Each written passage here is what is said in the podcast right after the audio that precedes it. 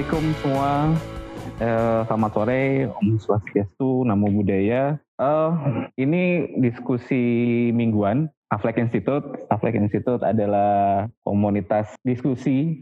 Eh, kali ini kita sudah kedatangan dengan aktivis sangat senior sekali dan ya cukup menjadi acuan lah tweet-tweetnya beliau. Salah satunya saya cukup mengikuti eh, tweetnya beliau dan eh, momen demo kemarin, demo tentang undang-undang cipta kerja itu menjadi momen yang pas lah menurut saya untuk mengundang beliau adalah Ken Buddha Kusumandaru ya, Mas Daru ya, nama panjangnya. Betul, ya. Ya, sudah ada Ken Daru di sini. Eh, kita akan membahas tentang urgensi perjuangan buruh. Mungkin kita tidak membahas masalah undang-undang, draft undang-undang cipta kerjanya, Mas, karena memang belum eh, belum ada publikasinya. Jadi nanti kita kemarin sih eh, teman-teman bilang udah eh, nggak usah bahas tentang draft undang-undangnya karena memang belum ada kejelasan juga. Jadi kita lebih ngebahas tentang perjuangan buruh sih, Mas. Jadi pekerja buruh ini kan menjadi masalah yang klasik ya antara investor dan buruh gitu dan saat ini undang-undang cipta kerja ini memang belum ada ya uh, nanti uh, dikoreksi aja. Belum ada dari elemen buruh yang mendukung undang-undang ini ya. Mungkin uh, UMKM mendukung pengusaha jelas mendukung uh, banyak elemen yang lain itu mendukung. Cuman dari buruhnya sendiri tidak ada yang mendukung ya tentang undang-undang cipta kerja ini ya. Uh, karena kami sendiri ya Serikat BUMN mendukung. Oh, serikat BUMN. Iya, iya, iya, iya, iya, iya, iya, iya. Iya, iya, iya. Iya, iya, iya. Jadi kami, kami ini memang uh, circle-nya sempit, Mas. Jadi kemarin oh uh, tidak ada nih yang dari uh, perwakilan buruh dari circle kami gitu. Jadi uh, memang apa ya sedikit sedikit kecil lah circle-nya. Jadi ya kalau wawasan kami tentang buruh ini tidak luas, ya maaf sekali ya mas ya. Makanya Gitu. sekarang diperluas toh. Ya siap gitu. Jadi dari kemarin kan eh, saya pengen ngebahas tentang tweetnya Mas Deru itu ya, yang tentang bentuk partai pekerja. Sebenarnya eh, partai buruh itu sendiri kan sudah ada ya Mas, Mukhtar Pahpahan itu ya.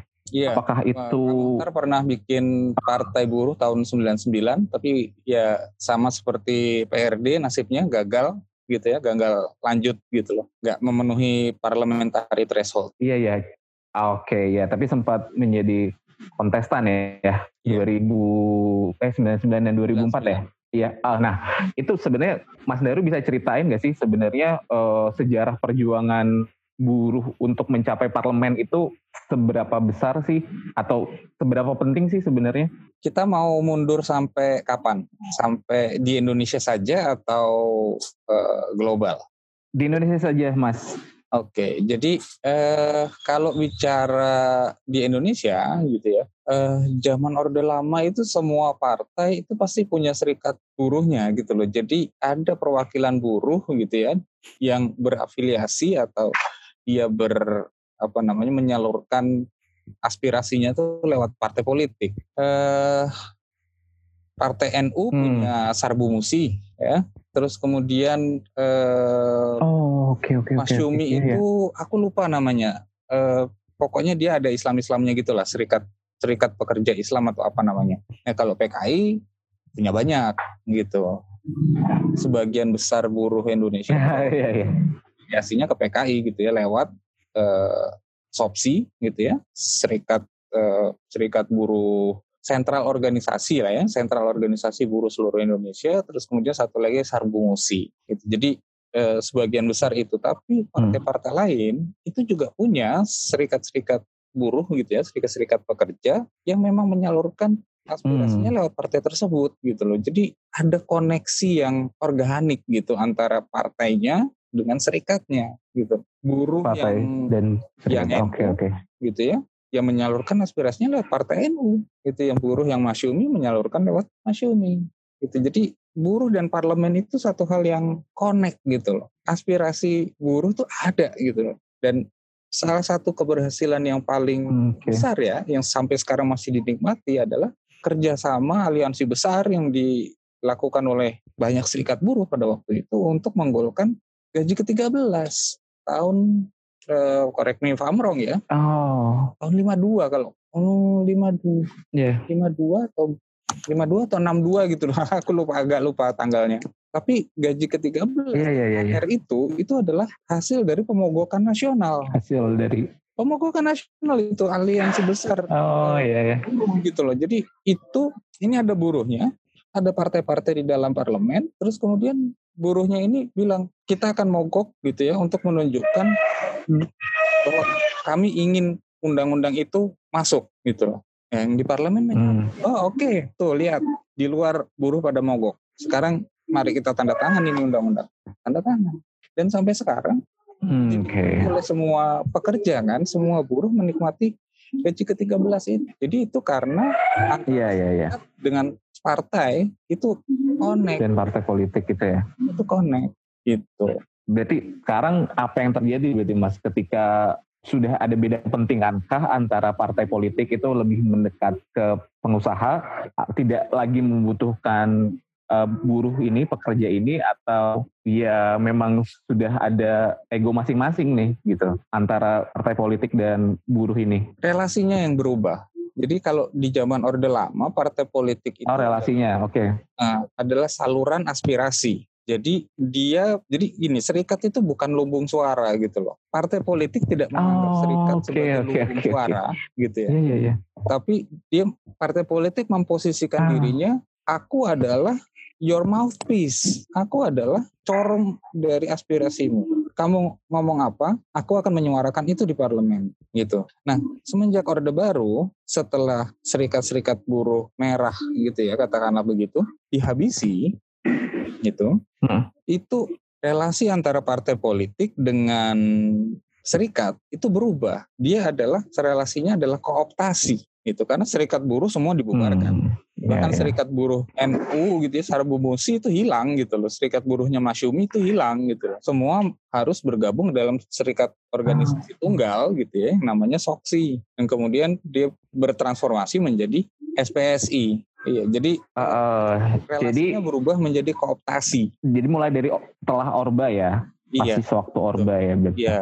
Setelah itu 98 apa yang terjadi berarti Mas? Uh, tidak ada perbaikan antara partai politik dan uh, serikat buruh ini? Gini, 98 itu satu kekurangan yang mendasar adalah dia dia tidak mengubah relasi sosial. Dia mengubah relasi politik oh, gitu ya. Dia mengubah konstelasi politik, tapi dia tidak mengubah relasi sosial antar aktor-aktor politik gitu loh. Jadi cara berpolitik oh, okay. ala Orde Baru yang dagang sapi, kooptasi, sogok menyogok gitu ya, apalah istilahnya itu masih jalan terus gitu loh. Relasi sosial yang dibangun Orde hmm. Baru selama 32 tahun itu nggak patah oleh gerakan 98. 98 hanya men, hanya menurunkan Soeharto titik gitu loh. Jadi hmm. ini gini, eh, barangkali harus di, di, dipahami psikologinya ya. Tahun 97 yeah, yeah. pun gitu ya, tidak ada yang bermimpi bahwa Soeharto akan jatuh 98. Tahun 97 saja hmm. gitu loh, orang masih berpikir paling habis ini kita bayangannya itu akan terjadi kayak enam-enam lagi sebetulnya gitu loh akan dibantai lagi suatu oh ada pembantaian gitu loh Oh iya, iya, iya. Bayangannya begitu serius, gitu loh. Jadi uh, eh, okay, okay. kita kita nggak nggak nggak ada nggak ada bayangan 21 Mei 1998 akan turun. Came by surprise. Uh, hmm. Kebetulan kami di, ah, yeah. aku di penjara pada waktu itu, gitu ya. Yeah. Uh, itu kami sudah istilahnya 13 Mei gitu ya. Teng gitu kerusuhan saat 13 Mei baru kami bilang Soeharto jatuh. 13 Mei hmm. seminggu sebelumnya baru kami bisa mulai berharap Soeharto jatuh. Jadi psikologisnya adalah, ah sudahlah ini jatuhin Soeharto dulu, everything else doesn't matter gitu loh. Jadi begitu Soeharto Ya, ya, itu ya. kayak udah kayak orang yang udah lari jauh gitu ya, begitu udah nyampe finish langsung ambruk gitu loh. Ya udahlah serah gitu loh. Eh, udah nih, capek Soeharto jatuh nih. Udah deh yang mau ngisi isi deh gitu loh. Udah tugas gue udah selesai sekarang Eh, gua entahlah gue cari duit entah apalah segala macam ada yang udah dapet pacar pas aksi-aksi itu gitu ya yang udah habis itu kawin gitu tapi psikologinya gitu Iya iya iya iya. iya. adalah came by Oke. surprise gitu loh Hmm, makanya oke. kemudian Nah, eh, 98 ditarik ke ya lanjut Mhm. lanjut lanjut Iya, ya, ditarik eh, sekarang berarti memang masih ada lah ya itu eh, tidak tidak ada relasi antara partai politik dan serikat buruh ini gitu. ya Yang ada eh, serikat buruh itu menjadi lumbung suara aja gitu ya, jadi Iya, alat betul. aja berarti ya. betul Oke, kita berbicara tentang serikat buruh dulu, Mas. Eh, saya tidak ada gambaran sebenarnya seberapa berfungsikah serikat buruh ini, Mas? Atau malah serikat buruh ini hanya dijadikan alat pemimpinnya aja untuk ya balik lagi deal politik, kepentingan eh, segelintir orang pemimpinnya gitu. eh sebagaimana semua untuk organisasi lain gitu ya eh, Hmm. serikat buruh juga memiliki kelebihan dan kekurangan jadi ada tentu ada gitu ya serikat-serikat yang yang benar-benar punya dedikasi gitu ya untuk memang memperjuangkan buruh tapi tentu ada serikat-serikat yang memang eh, kalau istilah istilah kami gitu ya itu serikatnya pengusaha gitu Hmm. jadi itu serikat dibentuk Oh, oke. pengusaha gitu ya. Jadi ini kan ada ada persoalan apa namanya? memenuhi sustainability. Jadi ada kriteria pasar Oke, yang baru maksudnya? gitu ya. Itu eh, sebuah usaha itu harus Hmm. sustainable gitu ya. Salah satu kriteria sustainability itu adalah serikat harus boleh dibentuk di dalam perusahaan. Itu sesuai dengan standar ILO. Nah, ini pengusaha-pengusaha ini juga Oke. Oh. dia nggak dia mau memper memperbolehkan ada serikat juga enggak gitu kan sebetulnya tapi ini diharuskan oleh norma pasar internasional yang sekarang gitu ya ya sudahlah Iya iya iya. aja ini serikat Ah. gitu loh tapi orang-orangnya adalah orang-orang yang dia kendalikan gitu loh nah ini Ah, serikat-serikat ini Iya iya iya. kemudian apa ya istilahnya kalau kami bilang serikat kuning gitu ya. Serikat sewaan gitu lah kira-kira Hmm. gitu loh. Nah ini yang kemudian wataknya itu sering kali ya oportunis gitu ya. Nah ada serikat yang pro pengusaha gitu ya. Ah ini ini ini, Hmm, ini serikatnya ini iya, iya. bikinan siapa gitu loh. Dia organik tumbuh dari buruhnya atau datang dari atas gitu gitu. Nah jadi eh, kalau dibilang serikat Fungsinya masih masih ada ya. Ini loh persoalannya adalah kooptasi tadi yang aku bilang. Jadi norma kooptasi yang di ditegakkan oleh Orde Baru selama 30 tahun lebih itu itu nggak serta merta hilang. Nah, banyak serikat, banyak Hmm, kawan-kawan buruh yang ya, berusaha melawan Sudah membudaya berarti ya. Betul. Nah itu kawan-kawan buruh berusaha melawan Hmm. itu dengan menumbuhkan serikat dari bawah. Tapi satu itu tidak selalu berhasil gitu ya. Kedua dia akan menghadapi tantangan yang keras betul gitu ya. Coba bayangkan sekarang oh kamu bikin serikat di satu perusahaan gitu ya. Nah pengusahanya lihat daripada nih serikat rewel nih muncul gitu ya. Gue bikin serikat baru. Ditandingin, dibentrokin sama pengusaha Ah, gitu. Nah itu yang ya, gitu, ya, gitu ya, loh, ya. yang artinya realitas realitas di lapangan seperti itu yang membuat kita mesti hati-hati ngelihat eh, serikat ini suaranya seperti apa itu latar belakang pembentukannya latar belakang relasinya dia dengan pengusaha relasinya dia dengan politikus gitu ya relasinya dia dengan eh, local landlord gitu ya dengan lokal eh, apa namanya warlord gitu ya itu harus di- Hmm, dibedah gitu Iya ya. kira-kira gitulah jadi nggak Ya, bisa berarti artinya buruh Oke oke, berarti eh, sebenarnya ada kebutuhan juga untuk buruh lebih melek di politik berarti ya Mas. Artinya dia bisa memposisikan diri, bisa bernegosiasi dengan tidak hanya dengan pengusahanya gitu ya, iya tapi karena dengan elemen-elemen lain gitu ya Mas. Betul, karena satu hal ya, kalau kita membatasi relasi serikat buruh itu hanya dengan pengusaha. Nah, pengusaha ini kan dia, jadi satu perusahaan itu kan dia tidak tidak hanya sekedar ada di dalam lingkup pabriknya gitu loh, atau lingkup kantornya. Dia punya dampak terhadap masyarakat di sekitarnya kan, gitu loh. Iya. Nah, gitu loh. Jadi Mm-mm. eh, kasus begini, perusahaan mencemari lingkungan. Warga datang kan ke perusahaan menuntut perusahaan ditutup karena per- perusahaan ini mencemari sawah mereka. Nah, buruh di dalam perusahaan itu kalau perusahaannya ditutup buruhnya nganggur kan gitu loh di PHK semua kan gitu loh nah iya. gimana cara memecahkan iya. itu gitu loh nah itu artinya kawan-kawan buruh harus punya relasi juga dengan warga masyarakat gitu loh karena kalau enggak eh, tuntutan warga sah kan gitu loh absah gitu loh ini perusahaan hmm. mencemari lingkungan yeah, yeah. Iya. tutup tapi begitu ditutup hmm. ya sekian banyak buruh di PHK kalau dia tidak ada relasi yeah. antara buruh dengan warga di luar nggak akan ada dicapai. Kita nggak bisa merundingkan itu gitu loh. Kita nggak bisa bernegosiasi. Hmm. Ya nggak pernah ketemu nggak ada relasi gitu ya. Yang ada ya begitu. Warga datang nuntut buruhnya keluar. Enak aja lu mau bikin gua di PHK nah gitu kan. Malah jadinya yang bentrok yeah. Adalah antara buruh dengan warga gitu loh. Nah kira-kira ilustrasi oke oke oke uh, ini mas berarti terkait tuntutan buruh yang sekarang ya menurut Mas Daru sendiri apakah sudah cukup relevan kalau hanya itu uh, menyangkut kesejahteraan, menyangkut menyang, menyangkut tentang jam kerja, ada statement yang bilang bahwa kok buruh tuntutannya hanya itu-itu aja berkutat tentang itu dan kurang inilah kurang bisa mencapai target tuntutannya gitu. Menurut Mas Daru sendiri apa yang kurang sih sebenarnya dari tuntutan buruh atau kondisi buruh sekarang gitu, yang tidak mencapai tuntutan itu? Sebetulnya gini, itu masalahnya adalah kalau bagi aku ya, masalah utamanya adalah tuntutan itu hmm. masih di dalam koridor kapitalisme gitu. Jadi oh, oke. Okay. Eh, buruh minta nuntut upah, hmm. kenaikan upah. Nah, begitu hmm. upah naik, ini kan mekanisme pasar bekerja gitu ya. Harga barang akan ngikutin gitu loh, akan ngikutin kemampuan daya beli gitu loh. Hmm. Dan kalaupun harga barang tidak naik, akan ada barang-barang konsumsi baru yang masuk gitu loh. Makanya kemudian kita nggak jarang gitu yang nggak kita nggak bisa generalisir tapi nggak jarang kemudian kita menemukan hmm. anomali-anomali yang nggak masuk akal gitu loh.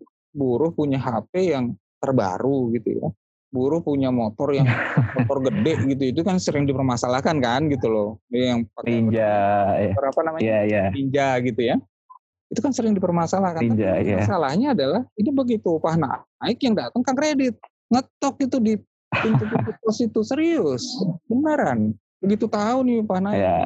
kan kredit keluar gitu loh nah ini kan buruh yang nggak punya nggak punya juga pendidikan untuk mengatur keuangan dan lain-lain gitu ya mumpung gue punya duit nih gitu loh nah akhirnya kemudian jadi hmm, hmm, hmm. gitu loh jadi eh, tuntutan upah itu sendiri itu yang kemudian terjebak gitu ya dia dia terjebak ke dalam menjadi jebakan ya jebakan mekanisme pasar banget.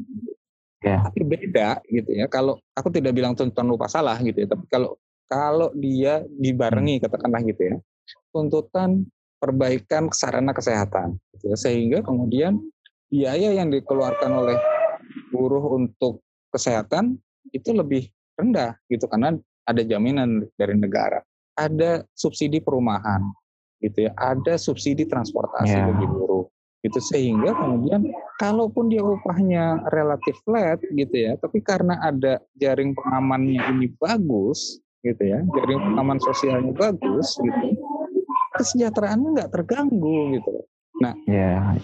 Makanya kemudian kalau kalau uh, aku sendiri ya itu kemudian ada satu program yang namanya uh, ini ini kami sedang sedang berusaha rumuskan gitu ya. sampai sekarang belum selesai rumusannya namanya perlindungan sosial transformatif. Jadi dia bukan sekedar okay. social insurance, tapi social protection. Gitu. Nah, eh, hmm. dilindungi buruh ini gitu loh. Kalau buruh terlindung gitu ya secara sosial, gejolak di pasar tenaga kerja, gejolak di perubahan itu tidak akan terlalu berpengaruh secara sosial karena dia jadi secara secara kelas sosial terlindung gitu loh sehingga tidak akan menimbulkan gejolak yang terlalu besar gitu. Tapi ketika jaring pengamannya nggak ada gitu ya, terus kemudian diutak atik ini upah dicoba untuk diturunkan terus gitu ya, dicoba untuk dipangkas terus gitu ya. Iya iya iya. Marah gitu loh orang gitu. Ya. Gitu kira-kira. Iya. Iya. Ini kan berarti uh, artinya sangat wajar ketika demo buruh terkait UU Cipta Kerja ini ya Mas ya. Kalau misalnya ada asumsi yang bilang belum baca dan segala macam ya itu persoalan lain. Cuman memang buruh ini ditekan dan tidak punya pilihan ya emang keadaannya kayak gitu ya Mas sekarang. Iya, sekarang eh, sekarang itu sering kali memang jadi persoalannya adalah kuat-kuatan ya. Gitu loh. Kuat-kuatan gitu loh. Nah, sementara kalau kita ngikutin norma ILO gitu ya, organisasi hmm. pekerja internasional itu, itu mekanisme yang harusnya jalan itu adalah bipartit gitu loh. Buruh dan pengusaha oh. itu ketemu dalam perundingan gitu loh. Karena hmm. apa? Karena dua-duanya ini kan sama-sama berkepentingan untuk oh. usahanya lanjut gitu, gitu loh. Iya. Tapi, tapi karena oh. persoalan sosial, politik dan lain-lain gitu ya, kooptasi gitu ya, terus kemudian eh, pengusaha berusaha mengakali regulasi dan sebagainya. Hubungan antara buruh dan pengusaha itu jadi diametral, dia jadi berhadapan gitu loh. Kalau udah berhadapan oh. ya kuat-kuatan. Iya iya. Kalau lu Iya iya iya benar benar. benar. Ya, ya. Kalau lu mogok, gua lockdown gitu ya. Nah, kalau in, kalau lu mogok gitu gitu nah itu yang apa iya, namanya ya, ya, ya. Eh, kondisinya sekarang seperti itu dan aku aku pikir gini ya aku pikir gini ini masalah sosial politik sebetulnya jadi bukan bukan masalah antara buruh dan pengusaha saja seperti yang aku bilang ya ini adalah yeah. ekosistem politiknya gitu loh. Ekosistem politiknya kooptasi, hmm. ekosistem politiknya korup gitu ya. Ekosistem politiknya dagang hmm. sapi gitu loh. Nah, itu yang yeah, yeah, yeah. membuat katakanlah gini, relasi antara buruh dan pengusaha itu sebetulnya nggak bisa dibenahi hanya lewat serikat buruh atau pengusahanya, tapi dia harus dibenahi di ekosistem politiknya, gitu loh. Kira-kira begitu. Kalau ekosistem politiknya ini nggak dibersihkan dari korupsi, nggak nggak dibersihkan dari kooptasi, nggak dibersihkan dari dagang sapi, ini relasi antara buruh dan pengusaha ini akan terus begini, gitu. Akan akan terus begini. Oh, iya sampai kapan pun ya. Iya betul. Ah iya iya iya. iya. Oke, uh, terakhir nih mas, uh, saya nanya terkait uh, tentang itu berarti ya, uh, butuhkah buruh masuk dalam parlemen? atau buruh itu membuat partai gitu kan. Sementara sebenarnya kalau sekarang ini misalnya contoh draft undang-undang ini kan pasti ada perwakilan buruh ya untuk merancang itu mas. Gak ada. Apa itu belum cukup gitu? Gak ada. Oh nggak ada. Gak ada. Itu sudah eh, Irto atau kumparan gitu loh yang udah udah munculkan gitu ya anggota okay, okay. drafting dari dari eh, undang-undang Ciptaker ini itu pengusaha-pengusaha batu bara itu. Batu bara semua yang di situ. Oh, Oke. Okay. Gitu loh. Oh. Jadi itu semua keterkaitan yeah, yeah, yeah, yeah, batu bara semua. Itu ya, buruhnya nggak ada di situ. Buruh itu baru datang gitu ya setelah draftnya jadi gitu ya. Buruhnya baru diundang. Lo setuju apa kagak? Gitu doang. Okay, Jadi okay, istilahnya okay, okay. Oh iya iya. Tapi, tapi dia tidak tidak hadir ketika ketika pembahas ketika drafting dia tidak hadir gitu ya ketika pengesahan juga dia tidak hadir. Jadi dia hadir di tengah-tengah dalam dalam koridor yang sangat eh berapa bulan doang? Berapa hari iya, iya. gitu loh. Oh iya iya iya iya, iya artinya uh, perjuangan buruh gimana nih mas ke depannya harusnya? Apakah itu tadi butuh ada pembentukan partai politik ataukah balik lagi ke zamannya dulu orde lama ada relasi organik antara partai buruh dan eh partai politik dan serikat buruh. Um, menurut Mas Daru yang mana nih yang paling realistis lah?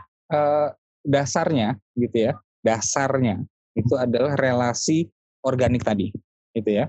Okay. Kalau ada partai yang kemudian bisa atau mau gitu ya menjalin relasi organik dengan serikat buruh, gitu ya, bukan sekedar tukar suara, tukar guling gitu ya. Logo kasih jabatan, ntar lo suara lo ke gua, gitu ya bukan bukan yeah. begitu gitu ya tapi relasinya benar relasi organik kita kita bisa dukung itu kalau tidak ada ya bikin sendiri gitu uh.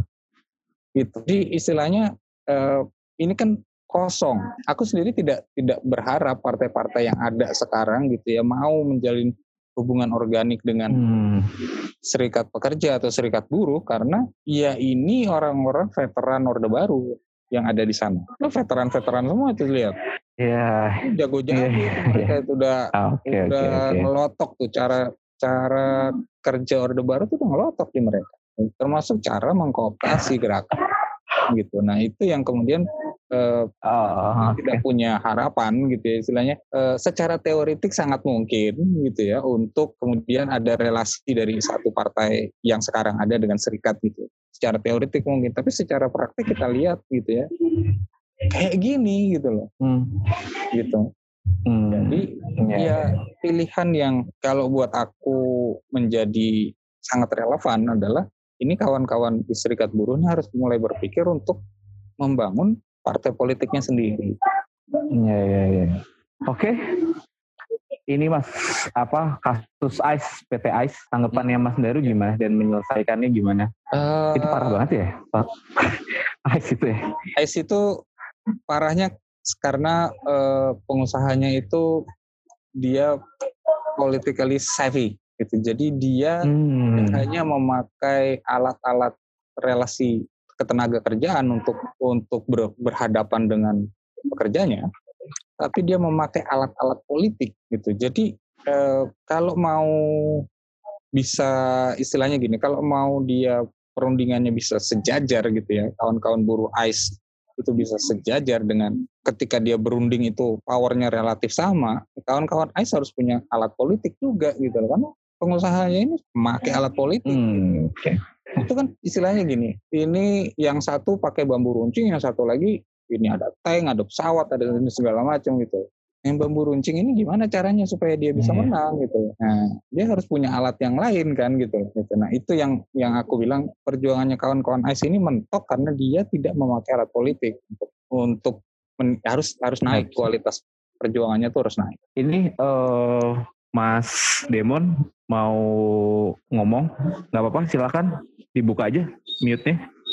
Terima kasih kesempatannya. Selamat sore, Bung Daru. Ya, Salam kenal sore. saya Dani. Kebetulan masih kuliah, Mas. Masih aktif nih.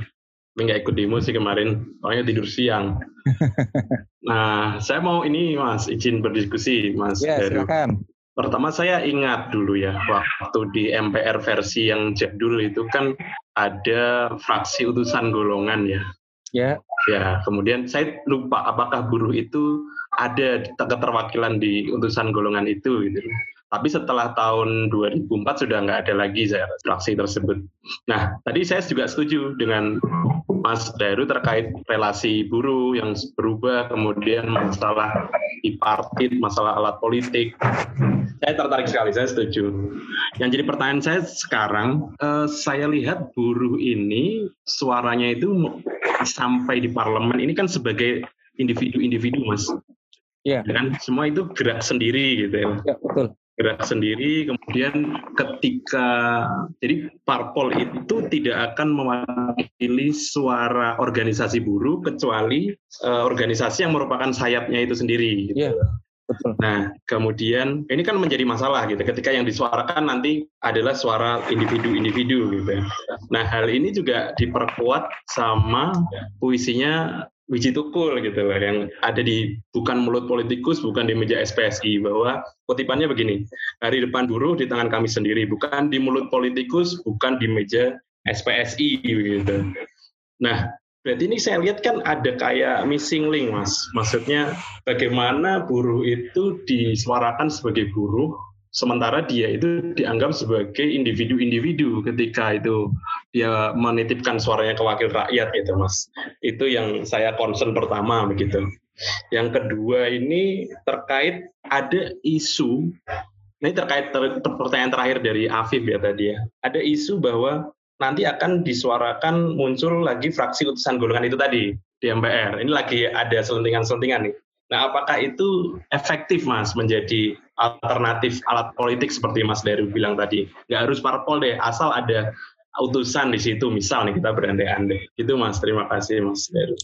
Jadi eh, satu hal yang barangkali nggak disadari oleh banyak orang adalah bahwa struktur MPR kita itu adalah struktur Soviet, itu struktur Dewan Rakyat, isinya utusan golongan, gitu ya, utusan partai, gitu ya. Ut- Utusan golongan itu apa?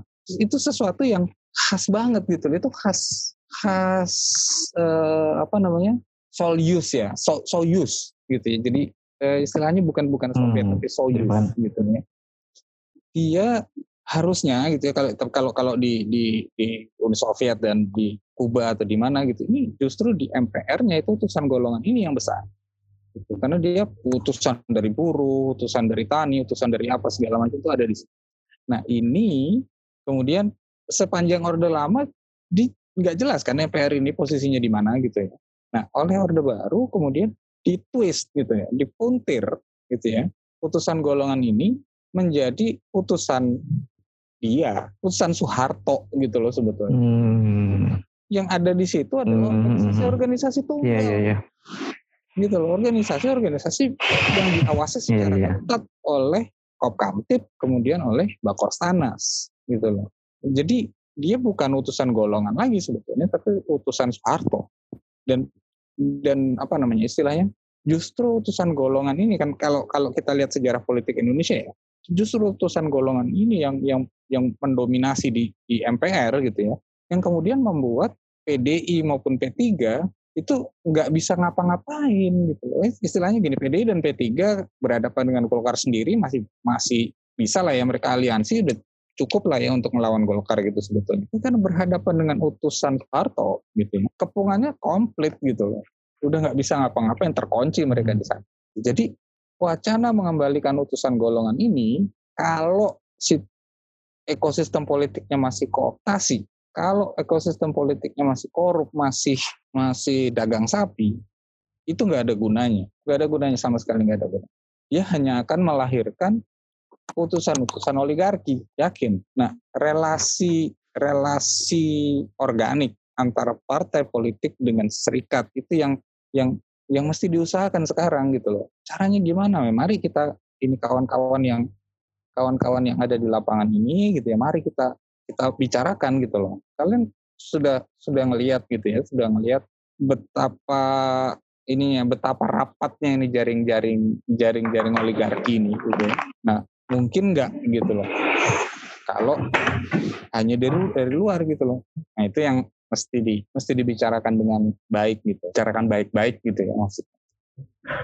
Menarik sekali, Mas. Mm-hmm. Berarti kan uh, memang itu tidak efektif juga ya, Mas, untuk solusi alternatif ya.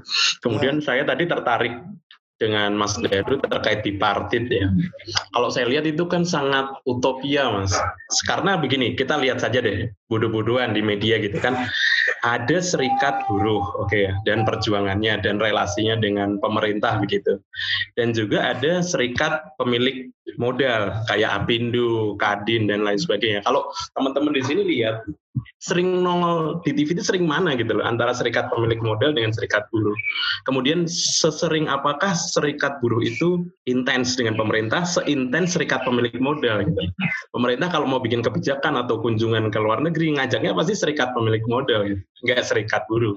Nah itu kan saya lihat jadi kerjasama bipartitnya akan jauh gitu. Nah alat politiknya juga sangat susah ada ironi begini mas, ketika sekarang serikat buruh berposisi sebagai oposan, terus oposan kebijakan, maka suaranya juga akan semakin nggak didengar gitu, karena sifatnya destruktif kebijakan begitu kan. Tapi ketika oposan ini shifting, pemimpin-pemimpinnya ditawarin duduk di posisi tertentu, dianggap pengkhianat gitu. Tokoh-tokoh buruh kita juga sudah ada gitu kan di sana di atas gitu. Dari kelompok ini disingkirkan, lah kan susah mau di jalan dimaki, di mau ke atas dicap pengkhianat. Jadi jadi gambaran itu jadi kayak apa ya? si malakama gitu Mas bagi gerakan buruh Mas menurut saya Mas. Makasih Mas. Iya, uh, yang terjadi uh, istilahnya gini di negara-negara negara kesejahteraan lah ya, yang di Eropa itu ya, uh, Skandinavia dan lain-lain itu, itu kan partai buruhnya kuat gitu loh.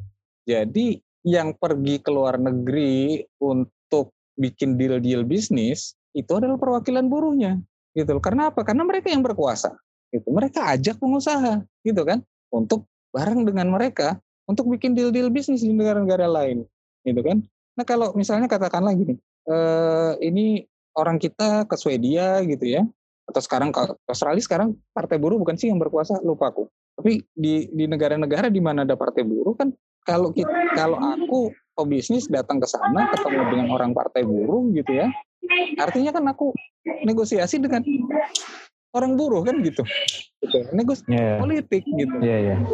Gitu. Nah, itulah. Jadi bipartit ini kemudian menjadi satu hal yang viable ya gitu ya. Viable gitu yang cukup bisa dipakai gitu ya. Kalau buruhnya juga punya partai, pengusahanya punya alat politik, buruhnya juga punya alat politik. Nah sekarang kan nggak ada, nggak imbang nih. Pengusahanya punya alat politik, buruhnya enggak. Sehingga kemudian bipartitnya jadi kemudian juga nggak seimbang. Nah, itu yang kemudian membuat perundingan bipartit menjadi abal-abal sekarang di di sini gitu loh. Berarti masih bisa sebenarnya masih ya bipartit itu ya? Bisa, tapi kan konsep bipartit itu kan dilahirkan di negara-negara maju. Ya serikat buruhnya memang kuat dan partai-partai buruh gitu yang yang yang memang bisa membuat uh, ada keseimbangan antara power buruh dengan power pengusahanya gitu loh. Ini pengusahanya punya partai politik, serikat buruhnya juga punya partai politik gitu loh. Jadi mereka ketika ketemu di perundingan ini mereka berunding dalam posisi yang relatif sejajar. Nah di sini kan enggak serikat buruhnya nggak punya alat politik, pengusahanya punya alat politik banyak banget gitu loh. Dia investasi di uh, pilkada, dia investasi ke partai ini, partai itu gitu ya. Nah ini kemudian jadi nggak seimbang gitu. Nah kalau kita mau pakai bipartit memang yeah, yeah. serikat buruh yang harus punya alat politik gitu kira-kira. Oke, okay. itu Mas Demon jadi sebetulnya aku tidak tidak mau gitu ya, tidak tidak ingin sekedar bicara soal urgensi perjuangan buruh, tapi urgensi perjuangan politik buruh. Itu karena pada saat okay. ini eh, terjadi ketidakseimbangan gitu ya, di dalam penggunaan alat perjuangan gitu ya. Pengusaha itu punya alat perjuangan yang banyak gitu ya dan termasuk di dalamnya adalah partai-partai politik sementara buruh tidak buruh hanya mengandalkan aksi massa dan pemogokan. Sementara pengusaha dia punya lockdown, dia punya investasi di pilkada, dia punya investasi di, di partai politik, dia punya preman gitu, dia punya barangkali dia punya kedekatan dengan polisi dan tentara gitu ya. Banyak betul alatnya di, di pengusaha ini. Buruh alatnya itu itu aja. Nah itu yang harus buruh harus berani keluar dari dari kungkungan sekedar bicara soal aksi massa dan pemogokan, dia harus mulai bicara menggunakan alat politik, membangun aliansi-aliansi politik, itu. Supaya apa? Supaya ketika berunding dengan pengusaha, posisinya lebih sejajar. Kira-kira kira-kira sebetulnya urgensi perjuangan politik buruh itu larinya juga nanti ke kesejahteraan buruh. Oke. Okay. Gitu, ya, begitu. Uh, podcast kita kali ini. Terima kasih Mas Daru. Nanti dilanjut lagi silahkan diskusi dengan peserta lainnya untuk podcast Aflek Institute kali ini cukup sekian. Terima kasih atas perhatiannya. Selamat sore.